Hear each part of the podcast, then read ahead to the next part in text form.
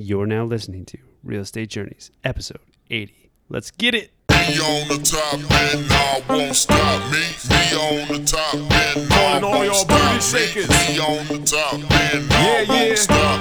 Me on the, me on the, me on the top. Yo, yo, yo, yo, yo, yo, yo. What's going on, everybody? This is your boy, Matty B, aka Matthew Baltzell, and welcome back to Real Estate Journeys, the exclusive podcast for real estate investors looking to scale to 100 units and become location independent. And today is Wake Up Wednesdays. But before we jump into it, guys, I wanted to welcome everybody back. I've been on a bit of a two week hiatus. Things have been kind of crazy over here in Chiang Mai, Thailand for me. A couple events that have recently happened is my wife has hit the seven month mark for having our baby. So she's turned transforming into a different person and she can't do a lot, right? She's getting bigger and moodier and just pregnant, more pregnant, right? So we also moved into a brand new house. So we've had to basically, me had to move everything, go get some stuff. Uh, if anybody out out there can relate, if you've moved into your first time homeowners and going from renting, you have to buy a lot of stuff, supplies, yada yada yada yada. So the list goes on. And then the third thing that also is happening is we're in the process of closing another property. So things have been busy, busy, busy, busy, busy, busy. So with that said, this week's episode is very jam packed, and I think you guys are going to love it. It's about underwriting, how to get into underwriting, and the ROI of underwriting if you're going to pursue that avenue. I think it's going to pertain to a lot of people, and that's what people hear a lot when they first get into underwriting. They th- or when they first get into multifamily, they think that they need to get into underwriting. Yes, you need to understand the numbers, but do you have to become an underwriter? Well, that's to be determined. So, with that said, I'd like to jump into it and enjoy this episode. So, people that are listening to this, we basically answer questions that we hear kicking around the can, the most pressing, and we try and solve them for you. And one thing that we've come across recently is how do I learn underwriting? I know I was even interested in this for a while. And once I started to go down that path, I realized it wasn't for me. But you, my friend, are the king in this realm. And I know that a lot of people are looking to do it. So how do how do those people go about learning underwriting? Well, first of all, you got to realize uh, you got like what Matthew said, you got to figure out if this is the best and highest usage of your time, as an example. Because I know a lot of people say, well, I just want to learn it. And the point is that this can become a big black hole where all your time gets sucked down. So if this is not the best and highest usage of your time, and you have some any activity that is going to result in a higher ROI, I would suggest doing that. So as an example, if you're a big capital raiser, right, or you're a big marketing person, right, I'm not saying you shouldn't understand the fundamentals, but the fundamentals are pretty easy. You can get them in like half an hour of reading something, right? But the nitty gritty stuff, don't even bother yourself. Like we talked earlier in earlier episodes, we talked about this is a team sport.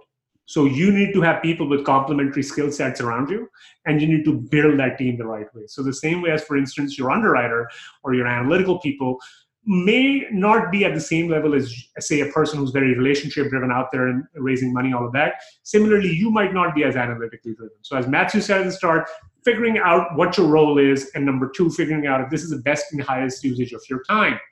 Because we are in a time constrained society, and time is money. So figure those two things out. Once you have decided, as an example, let's assume this is the best and highest usage of your time, something you really want to do, I would suggest that you dedicate at least three to six months. If you have no background in accounting and finance, right? As an example, you just have no background.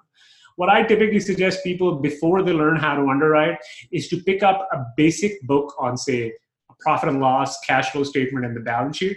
I know, I know this is going to get all your adrenaline spiking. You're going to be super excited reading these books. I know that, right? But the reason why I say you got to pick up just a basic primer on how the financial statements work is because once you understand the basics, the underwriting part isn't as complex as you think it is.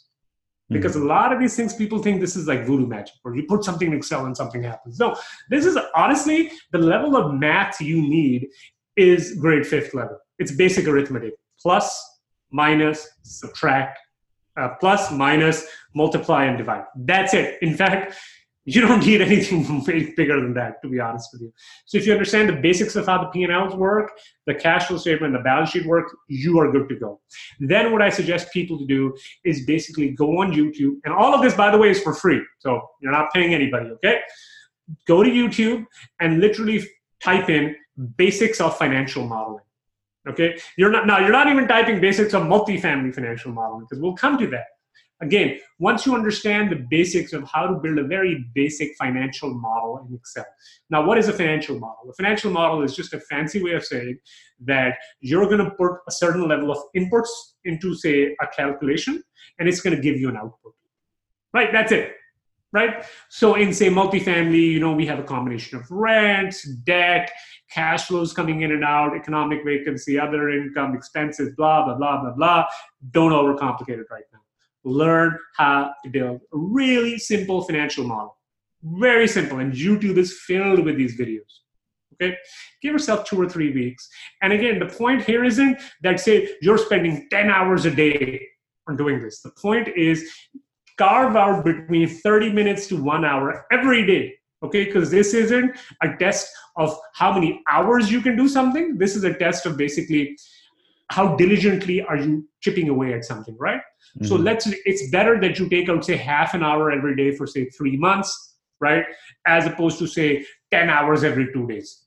Right? Because it's I think if you also trying I think if you also try and go ham with the underwriting, like you're gonna just I don't know, for me at least, like yeah, you're gonna it's, you're gonna, it's you're just gonna, not gonna make sense. You're gonna burn out within yeah. Of, yeah. So the point here is that it's not intensity, it's consistency and diligently doing something, right? So once you learn the basics of financial modeling, then what I would suggest is then and only then, and don't take shortcuts, because trust me, guys, everybody wants to take shortcuts. Everybody says they're not going to do it, and then they do it, right?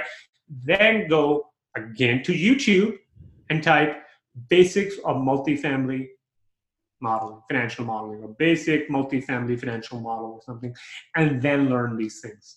Now, again, typically, if you've got no background in accounting and finance and you're not picking up a textbook, please, for the love of God, don't pick up a textbook, okay? Pick up something that's written in easy to understand English, you know, from a layman's perspective. Right? And kind of just learn why the financial statements work in a particular way. This should maybe take you two to three weeks at most, half an hour a day right? And I'm talking you're going. Why the financial statements work? What?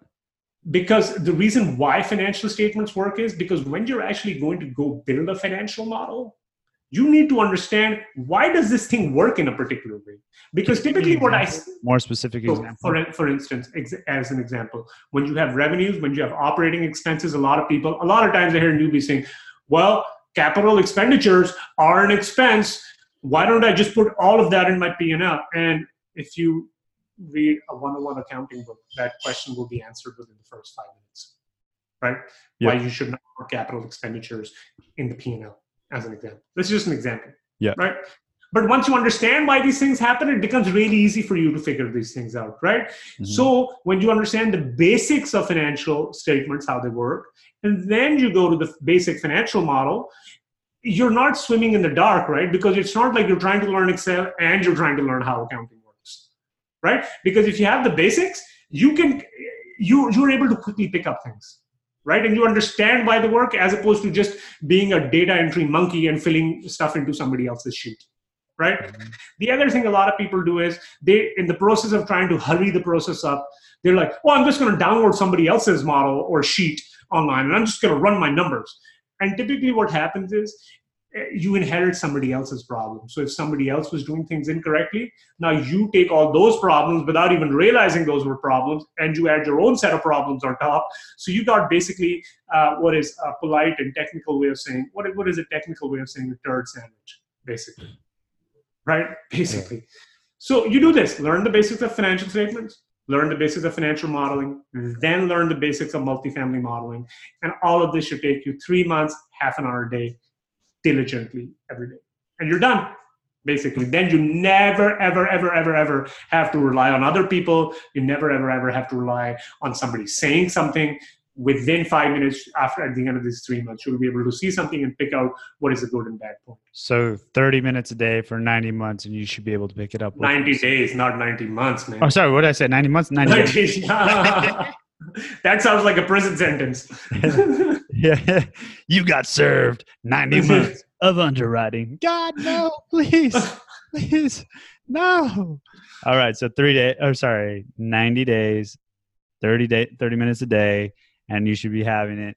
Educate yourself, learn, and Yeah. develop yourself from there. Chip away at chip away at it. Learn the basic financial models, and, and learn the basics, guys. It's very important to learn the basics. If you don't learn the basics, you try to hurry the process, you're going to have a lot of problems later down the stage, right? It's just not. And when later down the stage, when there's actual money involved, uh-huh. and then so so people should be underwriting every single deal that they come across to develop that no, muscle. hell no. In Well, I think that's what a lot of people think.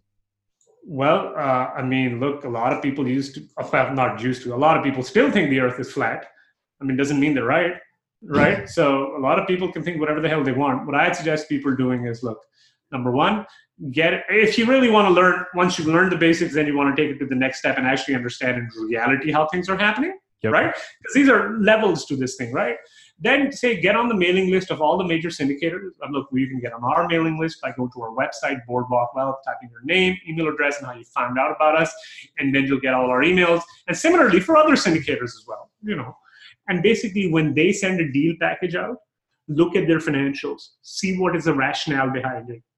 But it's a lot of work, right? Starting out. But if you put in the work up front, what happens is that, say, three, six months from now, you can literally scan through somebody's financials in less than 10 minutes and know whether it works or not. High level. Gotcha. Cool. Yeah, I think I think it's a, very, you know, I think people think as far as like the education is concerned, that is part of learning everything in multifamily. Like I must do underwriting. Like I learned the terminology. I need now I need to underwrite, and then now I need to start underwriting every single deal that I come across. And then that's where people are getting caught up in the weeds, and then they mm-hmm. blah blah blah blah blah blah blah blah. So, but if you're listening to this, you don't necessarily have to go into underwriting. This is for the people that do want to go into underwriting, and you could take the advice from Omar Khan, the great underwriter himself. Well, Omar, thank you very much for being on the show this week. I appreciate it. Guys, if you've been listening to this and you do want to get on our mailing list, once again, go to www.boardwalkwealth.com, put in your name, your information. We'll have a bunch of deals there for you. You can t- check them out and you can underwrite them yourself if you'd like. Omar, catch you on the next go around, my friend.